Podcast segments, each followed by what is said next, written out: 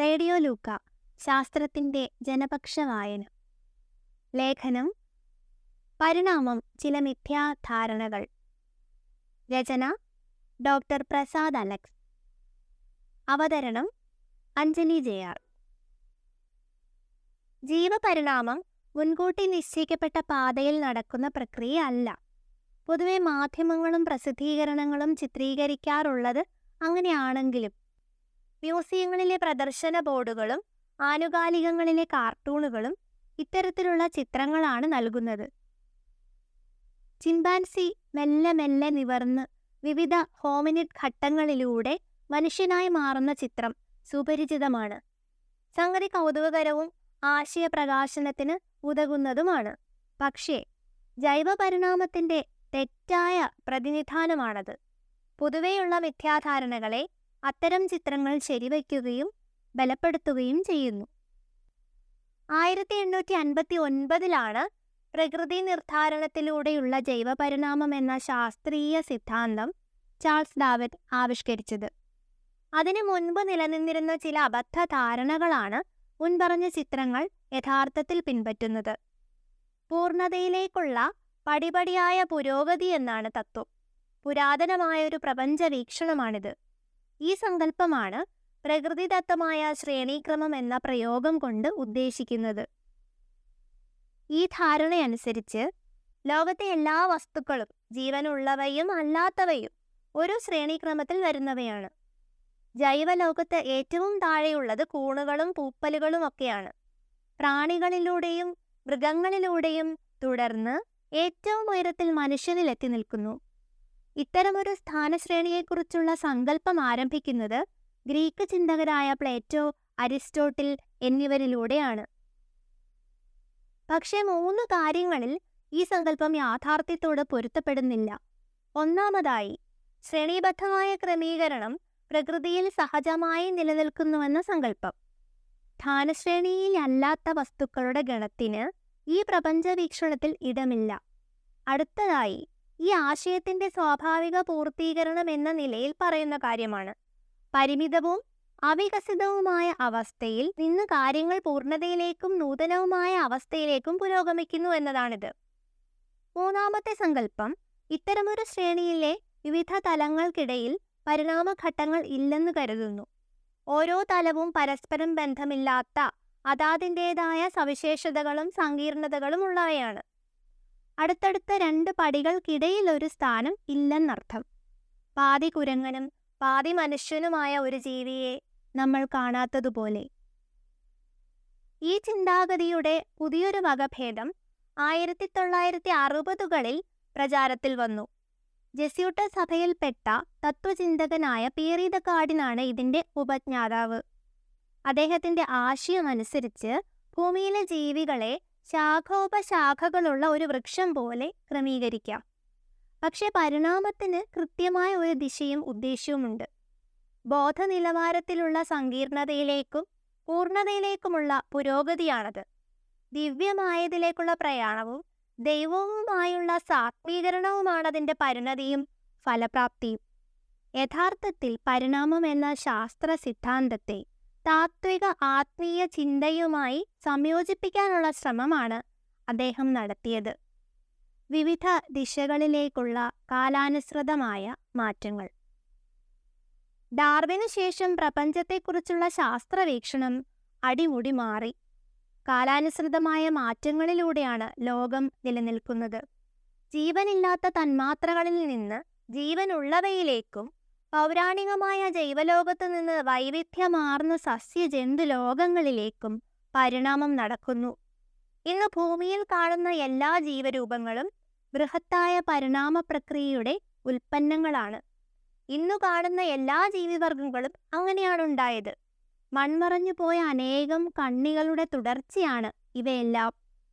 ബൃഹത്തായ പരിണാമ വലയിലെ രണ്ടു മാറ്റങ്ങൾ വളരെ ശ്രദ്ധ ആകർഷിക്കുന്നവയാണ് ജീവനില്ലാത്തവയിൽ നിന്ന് ജീവന്റെ ഉത്ഭവവും കുരങ്ങു പോലുള്ള പൂർവികനിൽ നിന്ന് ഹോമോസാപ്പിയൻസ് എന്ന മനുഷ്യവർഗം ഉടലെടുത്തതുമാണ് അവ. പരിണാമത്തിന്റെ അല്ലെങ്കിൽ സൃഷ്ടിയുടെ നേർരേഖയിലുള്ള പുരോഗതിയിലൂടെയാണ് മനുഷ്യരാശി ഉത്ഭവിച്ചത് എന്നാണ് പൊതുവെയുള്ള ധാരണയും ചിത്രീകരണങ്ങളും. ചിത്രങ്ങളിലും കാർട്ടൂണുകളിലും പ്രചരണങ്ങളിലും ഈ ആശയം പ്രതിഫലിക്കുന്നു. പക്ഷെ ഡാർവിന്റെ സിദ്ധാന്തത്തെ ഇതൊന്നും ശരിയായി പ്രതിഫലിപ്പിക്കുന്നില്ല. ജീവിവർഗങ്ങളുടെ ഉൽപ്പത്തി എന്ന പുസ്തകത്തിൽ ഡാർവിൻ ചേർത്തിരിക്കുന്ന ചിത്രം ശാഖോപശാഖകളായി പിരിയുന്ന ഒരു വൃക്ഷത്തിന്റേതാണ്. ജീവിവർഗങ്ങൾ പരസ്പരം വേർപിരിഞ്ഞ് പുതിയ വർഗങ്ങൾ ഉടലെടുക്കുന്നതിന്റെ സൂചകമായാണ് ഈ ചിത്രം ഉപയോഗിച്ചിരിക്കുന്നത്. കൃത്യമായ സമയപട്ടിക ചിത്രത്തിൽ ഉണ്ടായിരുന്നില്ല ക്രമാനുഗതമായ മാറ്റത്തിന് വേണ്ട കാലയളവ് വ്യത്യസ്ത വർഗങ്ങളിൽ ആയുർദൈർഘ്യം അനുസരിച്ചും പുതുതലമുറ ഉണ്ടാവുന്ന അതായത് പ്രജനനത്തിന് വേണ്ട സമയദൈർഘ്യമനുസരിച്ചും വ്യത്യാസപ്പെടുന്നു. അതുകൊണ്ടാണ് കൃത്യമായ സമയക്രമം ഡാർവിൻ ചിത്രത്തിൽ ഉൾപ്പെടുത്താതിരുന്നത്. പക്ഷേ മനുഷ്യൻ തലപ്പത്തു വരുന്ന ശ്രേണീക്രമം എന്ന സങ്കല്പത്തിന് അവിടെ ഒരു സ്ഥാനവുമില്ല. ഇന്ന് ജീവിച്ചിരിപ്പുള്ള ഓരോ ജീവിയും പരിണാമത്തിന്റെ ഏറ്റവും സമകാലികമായ രൂപമാണ്. ഡാർവിന്റെ സിദ്ധാന്തം അനുസരിച്ച് എല്ലാ ജീവികളും തുല്യമായി പരിണമിച്ചവയാണ്. ഇപ്പോഴും പ്രകൃതി നിർദ്ധാരണത്തിന് വിധേയമായിക്കൊണ്ടിരിക്കുന്നവരുമാണ്. മനുഷ്യനും ചെമ്മീനും കുതിരയുമെല്ലാം അതാതിന്റെ പരിണാമത്തിന്റെ മുന്നണിയിൽ വരുന്നവയാണ്. അഞ്ഞൂറ്റി എൺപത് ദശലക്ഷം വർഷങ്ങൾക്ക് മുൻപുണ്ടായിരുന്ന പൊതുപൂർവികനിൽ നിന്നാണ് ഇന്ന് കാണുന്ന എല്ലാ ജീവജാലങ്ങളും ഉടലെടുത്തിട്ടുള്ളത്. പരിണാമത്തിന് മുൻകൂട്ടി നിശ്ചയിക്കപ്പെട്ട ഒരു സവിശേഷ ദിശയുമുണ്ടെന്ന് പരിണാമ സിദ്ധാന്തം കരുതുന്നതേയില്ല. കാലാനുസൃത മാറ്റങ്ങളും തൽഫലമായ ഒരു വൈവിധ്യവൽക്കരണവുമാണ് പരിണാമ സിദ്ധാന്തത്തിന്റെ പ്രധാന തത്വങ്ങൾ. ഇപ്പോഴും തുടർന്നുകൊണ്ടിരിക്കുന്ന പ്രക്രിയയുമാണത്. ജീവപരിണാമം പതുക്കെ മാത്രം നടക്കുന്ന ഒരു പ്രതിഭാസമല്ല. എല്ലാ തലമുറയിലും ജീവപരിണാമം നടക്കുന്നുണ്ട്. അതിന്റെ ഇമ്പാക്റ്റിൽ മാത്രമേ വ്യത്യാസം വരുന്നുള്ളൂ. അതും സമയവുമായിട ഒരു നേർരേഖാ പാറ്റേൺ പിന്തുടരുന്നില്ല. ലക്ഷക്കണക്കിന് വർഷങ്ങളായി ഒറ്റ സ്പീഷീസിലുള്ള ജീവി ചിലപ്പോൾ പോളിപ്ലോയിഡി അല്ലെങ്കിൽ ഇന്റർ സ്പെസിഫിക് ഹൈബ്രിഡൈസേഷൻ കാരണം രണ്ടു തലമുറയിൽ പുതിയ സ്പീഷീസിന് കാരണമാകാം. ഉദാഹരണത്തിന് ഡാർവിൻ ഫിഞ്ചുകൾ. മനുഷ്യ പരിണാമ ചരിത്രത്തെക്കുറിച്ചുള്ള ഇന്നേ വരെയുള്ള പഠനങ്ങൾ സൂചിപ്പിക്കുന്നത് മനുഷ്യൻ ഉൾപ്പെടുന്ന ശാഖയും ചിമ്പാൻസിയുടെ ശാഖയും തമ്മിൽ പൊതുപൂർവികനിൽ നിന്ന് പിരിയാൻ തുടങ്ങുന്നത് എട്ട് ദശലക്ഷത്തോളം വർഷങ്ങൾക്ക് മുൻപാണെന്നാണ്. നമ്മുടെ ശാഖ ചില ഉപശാഖകളായി പിരിയുകയും പലപ്പോഴും കൂട്ടിമുട്ടുകയും ഇടകലരുകയും ഇണചേരുകയും ചെയ്തിരുന്നു. ഇത്തരത്തിലുള്ള സങ്കീർണ പ്രക്രിയകളുടെ തുടർച്ചയാണ് മനുഷ്യരും മറ്റെല്ലാ ജീവികളും.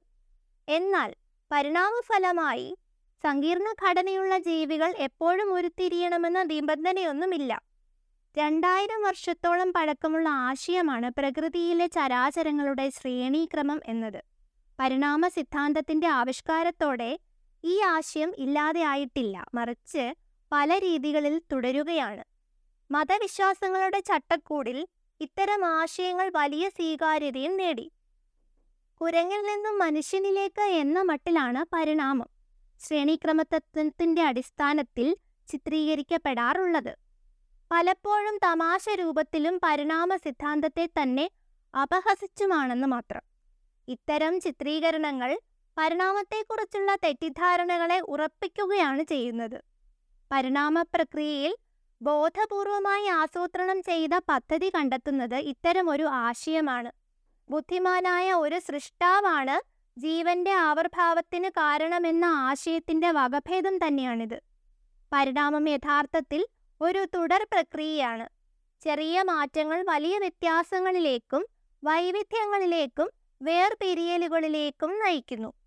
കൃതി നിർദ്ധാരണവും അതിജീവനവുമാണ് ഈ പ്രക്രിയയെ നിർണയിക്കുന്നത് മുൻപറഞ്ഞ കാർട്ടൂണുകളും ചിത്രങ്ങളും പരിണാമ സിദ്ധാന്തം തെറ്റായി മനസ്സിലാക്കാൻ എങ്ങനെയെല്ലാം ഇടയാക്കി എന്നത് ചരിത്രപരമായി അന്വേഷിക്കേണ്ട വിഷയമാണ്. അത് കൗതുകകരവുമാണ്. ശാസ്ത്രജ്ഞരുടെയും ശാസ്ത്ര പ്രചാരകരുടെയും വെല്ലുവിളി മറ്റൊരു രീതിയിലാണ്.